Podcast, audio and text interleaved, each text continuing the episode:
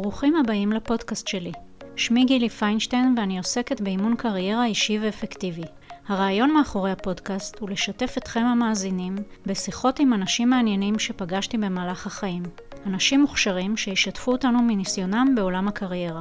אתם מוזמנים להתרווח בקורסה או לצאת לצעידה שלכם, מיד מתחילים.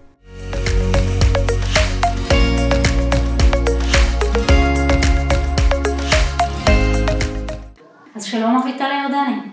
שלום גילי. איזה כיף שנפגשות, ובאנו לדבר היום על מקצוע לעתיד, מה כדאי ללמוד, מה מעניין ללמוד, מה נכון. אולי תציגי את עצמך בכמה מילים. בפן האישי, אני עוד דקה בת 55, אימא, סבתא מאושרת ומבסוטה מהחיים. בפן המקצועי, אני בוגרת עולם ההייטק, עבדתי משהו כמו 20 שנה, בכל מיני תפקידי ניהול. באתי מעולם הפיתוח בהייטק. אחר כך עברתי לכמה שנים של התנדבויות בעולם החברתי, התנדבויות ועבודה.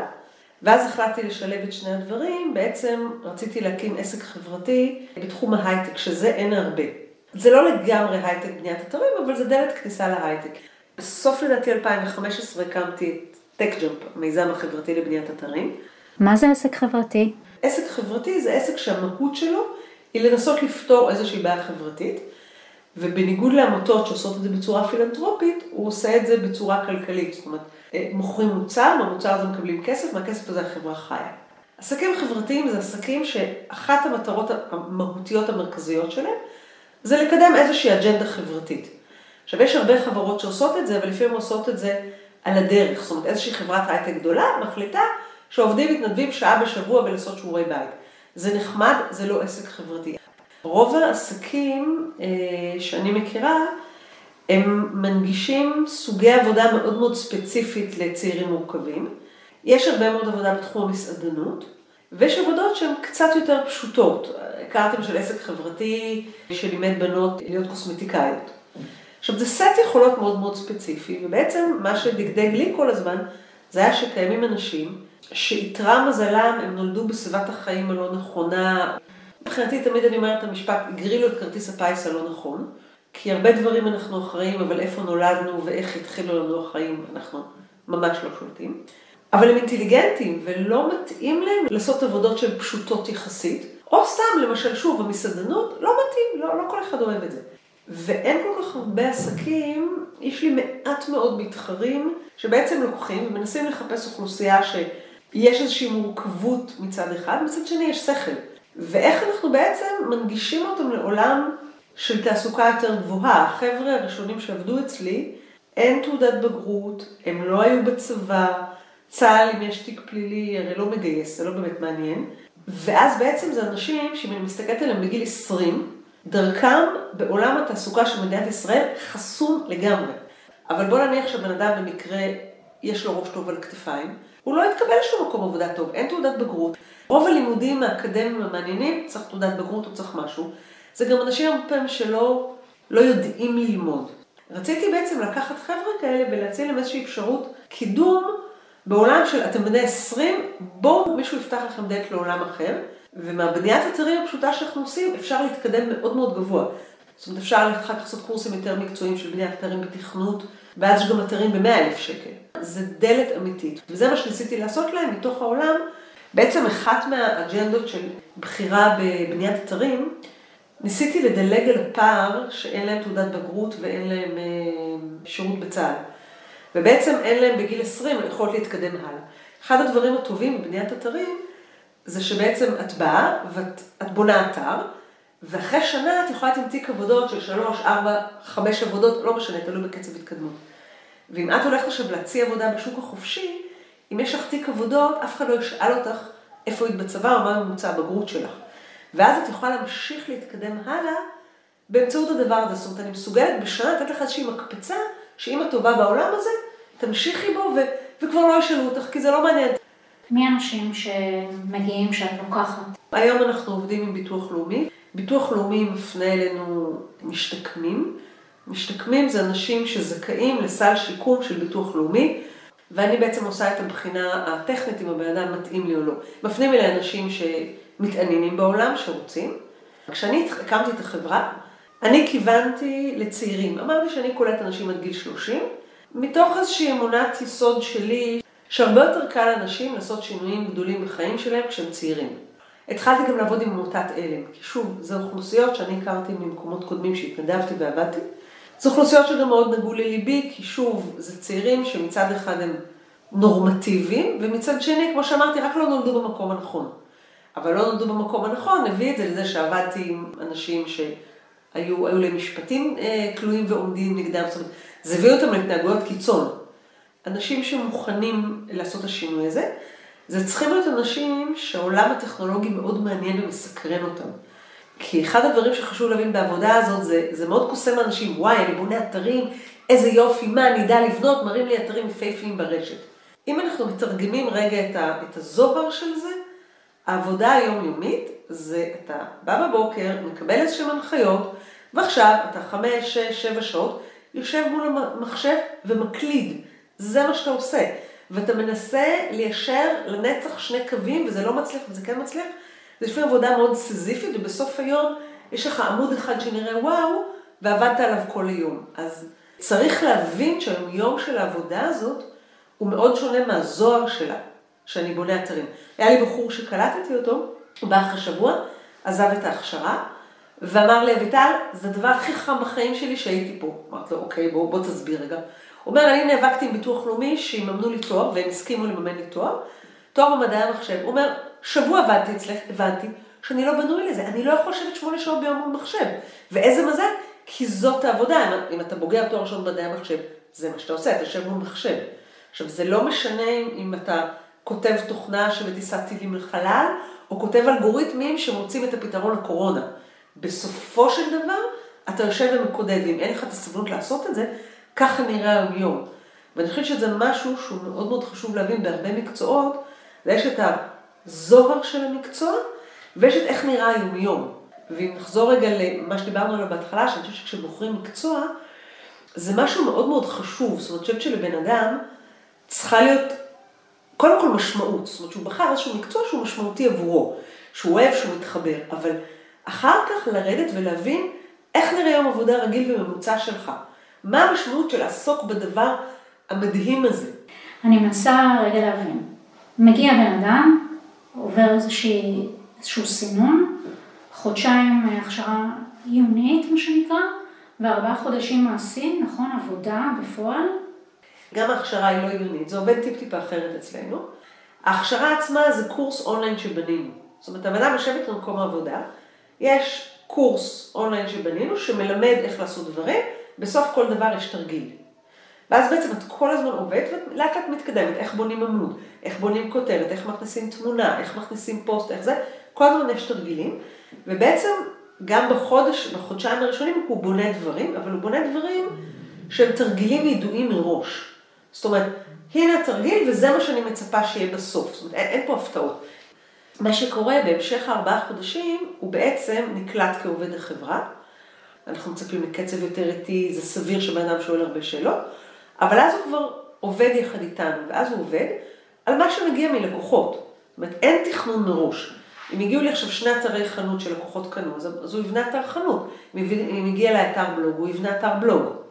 אז מבין כל העבודה שיש, אנחנו כמובן נכוון את העבודה שמתאימה לבן אדם שנמצא בהכשרה, אבל הוא יקבל את מה שהכי מתאים מבין מה שקורה בשוק.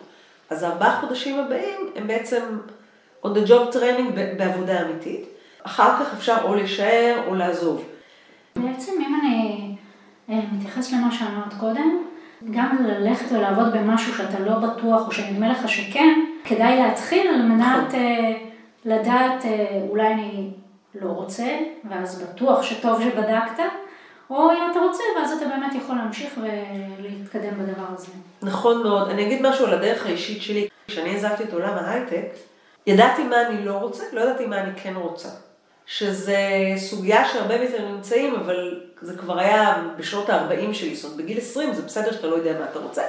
בגיל 40 זה שוב קורה, אה, לא יודעת אם זה לגיטימי או לא, אבל זה מה שקרה. והדרך האישית שלי הייתה, התכוונתי לקחת שנה פסק זמן, יצא שבע שנים, אבל לא משנה, ואמרתי שאני פשוט מנסה הרבה דברים, וברגע שאני עושה משהו, אני תוך תקופה מאוד קצרה יודעת לדייק את עצמי אם זה כיף לי, אם זה לא כיף לי, ומה כיף לי בתוך התהליך הזה. העסק החברתי שצמח מתוך השבע שנים האלה, היה תהליך דיוק מאוד מאוד ארוך על מה נכון לאביטל ירדני. אבל עשיתי עם עצמי תהליך מאוד גדול של גם במקומות שהיה לי כיף, עצרתי ובדקתי מה היה לי כיף בתוך התהליך הזה. לימדתי קורס וורד בכפר גמילה מסמים, ונהניתי. עכשיו צריך לפרק את זה ממה שם נהניתי. מלנסוע לשם, קצת, כי זה מקום יפה, בטבע ונחמד. לעבוד עם הבנות זה היה מאוד מורכב. מצד שני, בגלל שזה היה מאוד מורכב, כל דבר קטן שהצליח היה וואו. שוב, זה דייק אותי במה אביטל אוהבת לעשות. אני צריכה עבודה עם אתגרים. זאת גם הדרך שבניתי את ההכשרה בעבודה שלנו, של, כי אני מאוד מאמינה בהתנסות. חלק מהמטרה שלנו, אנחנו גם קולטים אנשים לפעמים, שזה או מקום העבודה הראשון שלהם ever, ולא כי הם צעירים, בסדר? הם יכולים בני 35, לא מישהו בן 20, או שזה מקום עבודה ראשון אחר, הרבה מאוד שנים שהם היו בבית עם עניין בריאותי כזה או אחר. וחלק מה, מהעניין אצלנו, זאת אומרת, בכלל להכניס אותם למעגל התעסוקה, נקודה. שיהיה להם מקום, לקום בשמונה בבוקר, שהם צריכים להיות בתשע. וזאת משימה לא מאוד פשוטה, ומתוך המקום הזה, אז לשבת ולחשוב איתם בתוך העבודה, במה הם טובים, במה הם לא טובים, ולעזור להם למצוא את המקום הבא. יש לי לפחות שלושה צעירים שעזרתי להם במקום עבודה הבא, שהוא טוטאלית לא בניית אתרים.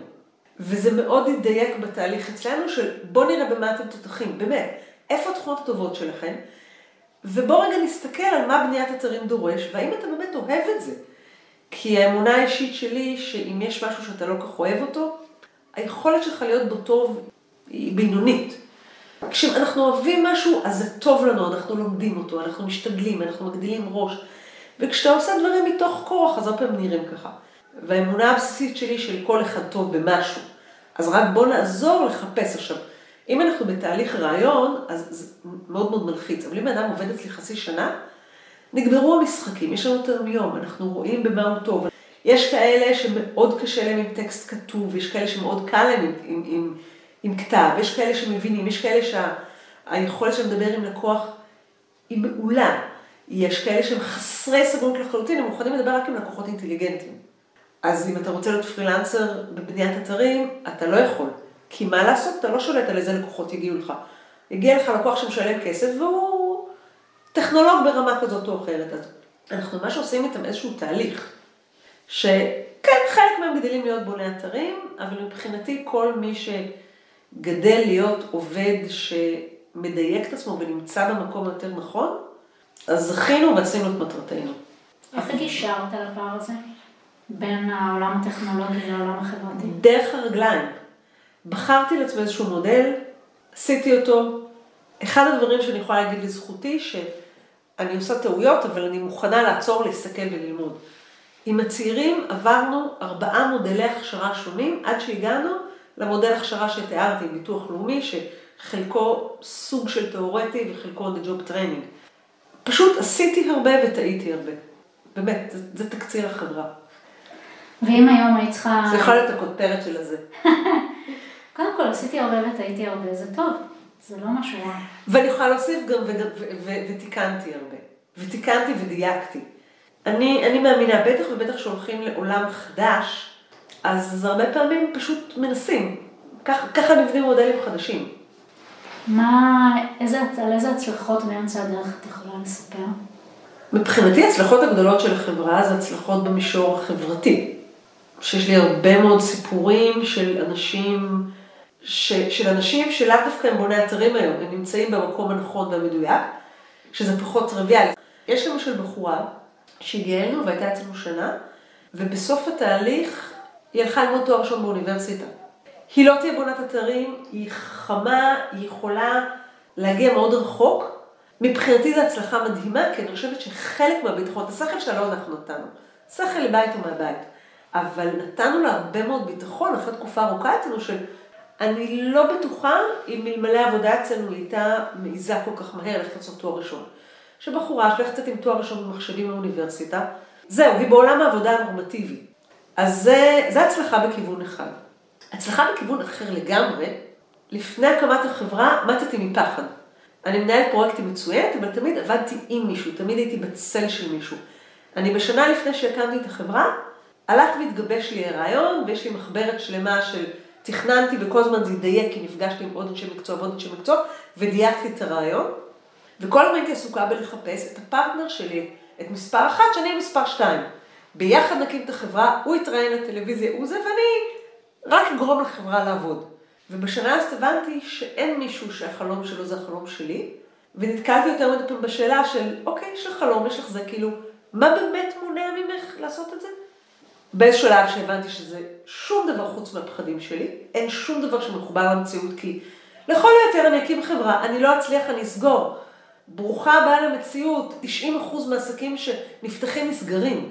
מה זה אומר על, על בעלי העסקים האלה, שהם טיפשים, שהם לא יודעים? לא. זה אומר שהם ניסו והם לא הצליחו. או שהם עשו טעות או שהם לא עשו טעות, או שבאה להם קורונה וסגרה להם את העסק. אז החוויה הזאת של באמת להצליח לחלום על משהו ולעשות טוב, הקמתי חברה.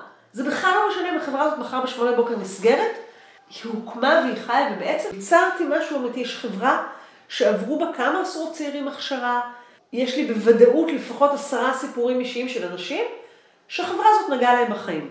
כשעשיתי משהו זה היה גם טוב וגם כואב, אבל שזו הייתה חוויה אישית מאוד, מאוד מעצימה. האומץ הזה של לקום ולעשות. והדבר השלישי, אני חושבת שברמה העסקית, עשיתי דרך מאוד מאוד גדולה. אין שום דמיון ברמת יכולת לנהל חברה, הבנת שיווק, הבנת מכירות, הבנה עסקית. אין שום קשר בין אביטל של לפני חמש שנים לאביטל של היום. אין לי צל של מושג אם בסופו של דבר, אם זה יחיה לנצח או יחיה את החמש שנים הבאות, לא יודעת להגיד, אבל זה לא משנה כי כבר יש לזה נוכחות, זאת אומרת זה כבר קרה. ואני חושבת שלייצר משהו נוכחות בעולם, זה קצת אולי כמו ללדת ילדים, יש משהו נוכח בעולם, יש לך חלק מאוד משמעותי בו, הוא לא נוצר במקרה. זה לא עברתי וקרה משהו.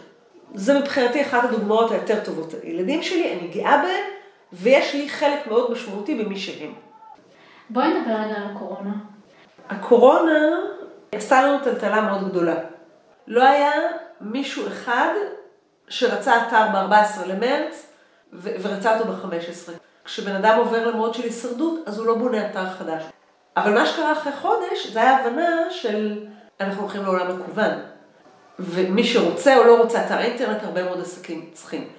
אז מה שעשינו מהר מאוד בסגר הראשון, זה מתוך אתרים יפים שאנחנו בנינו, שמאוד אהבנו וזכו להצלחה, בנינו איזשהם תבניות. שבעצם זה אתר שאם את בעל מקצוע א', ב', ג', הנה העיצוב, ובואי נכניס את החומרים שלך, נעצב את הצבעים שלך, נשנה, אבל אז יכול להיות אתר בעלויות הרבה יותר זולות ובצורה הרבה יותר מהירה, כי ללקוח מאוד ברור איזה תכנים הוא צריך לספק, ולנו זה מאוד קל. בנינו אתר תבנית של חנות, והיום זה המוצר העיקרי שאנחנו מוכרים. שזה סוג של מהפך, כי זה מוצר שעשינו אותו מעט, ופשוט הוא הפך להיות המוצר המרכזי שלנו. היום, יותר מ-50% מהעבודה שלנו זה, זה האתרים האלה. זה למשל שינוי כיוון. אני חושבת שאחד הדברים, שכשקורה משהו כזה כמו קורונה, זה בדיוק זה, היה לך איזו תוכנית עבודה מאוד מסודרת, מאוד מדויקת, נהדרת, ומישהו הזיז אותה, עשה עליה פו. עכשיו אפשר לשבת להתבכיין, למה יש קורונה, למה זה, למה ביבי עשה סגר, למה זה. עכשיו בואי תתמודדי עם המציאות החדשה. ואחרי שהיה תקופה, זה לא שעברנו רק דברים דבש, אבל פתאום אחרי זה, כאילו בואו נראה גם מה, איזה שינויים לטובה אפשר לעשות מזה.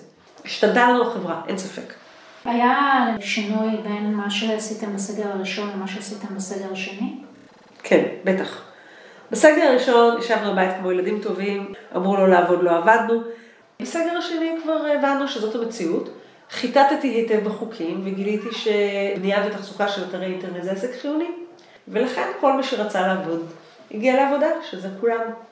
ואם הייתי מבקשת ממך לתת טיפ לאנשים ששומעים אותנו עכשיו? אני חושבת שטיפ של לבחור מקצוע צריך להסתכל על שני דברים. באמת להסתכל על עצמך בעיניים ולשאול שתי שאלות מאוד מאוד חשובות. מה אתה אוהב לעשות, מה מעורר אותך, מה משמח אותך, איזה סוגי דברים גורמים לך להתחיל את היום בחשק, לצאת מהמיטה בחשק. והדבר השני, לא פחות חשוב, זה מה הכישורים האמיתיים שלך. כי יש לנו תמיד סל מאוד מאוד גדול של כישורים, וצריך מאוד מאוד לדייק. שני הדברים האלה אומרים מי אתה.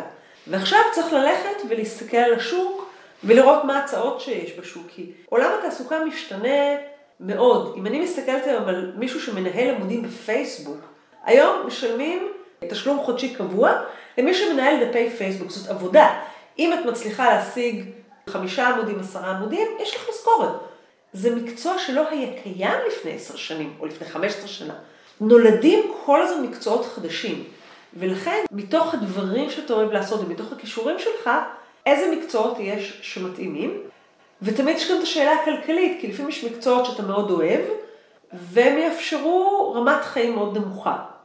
וזאת שאלה, האם אתה בוחר את מה שאתה אוהב אם אתה יודע, או שאתה יכול לנסות לבחור מקצועות שמתגמלים יותר, ובעולם הזה לבחור את הדברים שאתה אוהב. ולטעמי, לנסות, כמו שאני עשיתי, זאת אומרת, נדמה לך שאתה אוהב אה, מקצוע מסוים, כמו שעושים אנשים שבאים אליי. אם אתה מוצא איזשהו מקום שאתה יכול ללכת ולעבוד ולהתנסות ולראות, ולראות מה זה עושה לך, עושה לך כיף או עושה לך לא טוב. אם עושה לך כיף, מעולה, בוא, בוא נתקדם ונתפתח. העניין המקצועי הוא משהו שגלגל, את מתחילה משהו, ופתאום נפתח לך עולם שלם, וזה מעניין אותך, ואת רוצה לחקור, ואת רוצה ללמוד. לא תמיד את יודעת מראש מה יעניין אותך. טיפ מאוד חשוב זה לנסות להתנסות. זה גם לדעת מי אתה, וגם אם אתה חושב שאתה בכיוון מסוים, תנסה להתנסות. כן, כי אז יכול להיות שפתאום אתה מגלה שלא. גם, וגם לפעמים אתה מגלה תת מקצוע בתוך זה שאת זה אני מת לעשות ואת זה אני שונאת לעשות. יש אנשים שאם אין תנועה ביום עבודה שלהם, אני כזאת. אני לא מסוגלת לשבת על כיסא. אני צריכה עבודה שיש בה תנועה. בסדר? אני צריכה לקום מהכיסא וללכת. ויש אנשים שמאוד מתאים להם הדבר הסטטי של בוא ננהל את העולם דרך מחשב. אני חושבת שבעולם הקמת העסק, קודם כל טיפ ראשון ענק, כמה שיותר לקבל עזרה. מכל כיוון אפשרי, הכל כולל הכל. ללכת, לדבר עם אנשים בתחום המקצועי שלך, לא לפחד שאני אגלה את הרעיון ומיד יעתיקו אותי. ללכת, לשמוע. אני שמעתי המון ביקורות שליליות בשנה לפני שהקמתי את החברה, והייתי הולכת הביתה, ואחרי שהייתי גומרת להתעצבן על הבן אדם שאמר, ותמיד להיפגע ולהיעלב איך הוא לא מבין את הרעיון הענק שלי ואומר שאני אבלה, אז אחר כך הייתי הולכת הביתה ומפרידה את זה לשניים. יש אנשים שאמרו לי שהרעיון שלי לא טוב, אבל נתנו לי טיפים זהב, אמרו לי, תקשיבי, את מתכוונת א', ב', ג', ד', תהליך בין ג' לד', ופשוט את לא מבינה את העולם הזה, ובואי נסביר לך למה הוא לא יעבוד. זה או שתציירי ציור אחר, או שתלכי ותיכשלי. אז מהאנשים האלה קיבלתי טיפים זהב. ויש אנשים שידעתי להפריד שהם היו רק אנרגיה רעה. ידעו להסביר לי למה נכשלים ולמה זה, כשרציתי להבין למה, שוב, זה נכון, סטטיסטית, 90% מהעסקים נסגרים, הם צודקים, מצאו אותה לצד הבטוח, שבי בבית, היא שכירה, החיים דבש. מדינת ישראל, יש נקודות ספציפית שהיא עוזרת בהן, היא נותנת ייעוץ של מעוף או כל מיני דברים כאלה, לקחת כל דבר שאפשר, לחפש מה העזרה שצריך בכל נקודה, כי אין מה לעשות, זאת אומרת, בואי נדבר על עצמאי קטן, שזה כמוני, שהמנכ"ל עושה מלא מלא דברים, זאת אומרת, אני אשת שיווק, אני המנהלת, ואם יש עבודה שהבטחנו דחוף ללקוח, והוא חייב את זה עד מחר בשמונה בבוקר ואף אחד לא עושה את זה, אני ב-12 בלילה גם אהיה עובדת, כי אני חייבת. אז כשאני קולבויניק ואני עושה את כל הדברים, אני לא יכולה טובה בהכל. אני באתי מניהול פרויקטים ולא משיווק, אבל יהיה את המישהו הפוך, שיבוא משיווק ולא יבוא מניהול פרויקטים. מה שאתה לא יודע, לקחת עזרה, למצוא אנשים. חברתי למישהי, והיא נתנה לי ליווי זהב. היא פתחה לי את העיניים, היא נקדה אותי. וגם היום אני נעזרת הרבה באנשים. אני, אני שומעת הרבה אנשים, אני מקשיבה, שזו שמיעה מאוד uh, סלקטיבית. זאת אומרת, יש אנשים שמסבירים לי שעד היום אני נתקלת במה זה בחיים לא יעבוד ואת סתם מפנטזת. אוקיי. זאת אומרת, אם זאת הביקורת, אז בסדר, אז אין לי מה להגיד. אבל אם הביקורת עניינית, אז, אז להקשיב ו... ולהיעזר. אוקיי, תודה רבה. בכיף, תודה רבה, נהניתי מאוד. גם אני. האזנתם לפודקאסט של גילי פיינשטיין, אימון קריירה אישי ואפקטיבי. מתלבטים לגבי המשך דרככם המקצועית? פנו אליי. נוכל לשוחח בטלפון, בזום או בפגישה פנים אל פנים.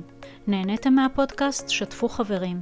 אתם מוזמנים לבקר באתר שלי, להתרשם מהתכנים, המידע על הסדנאות, ההרצאה והליווי האישי שאני מציעה בתחום שינוי קריירה. תודה ונתראה בפודקאסט הבא.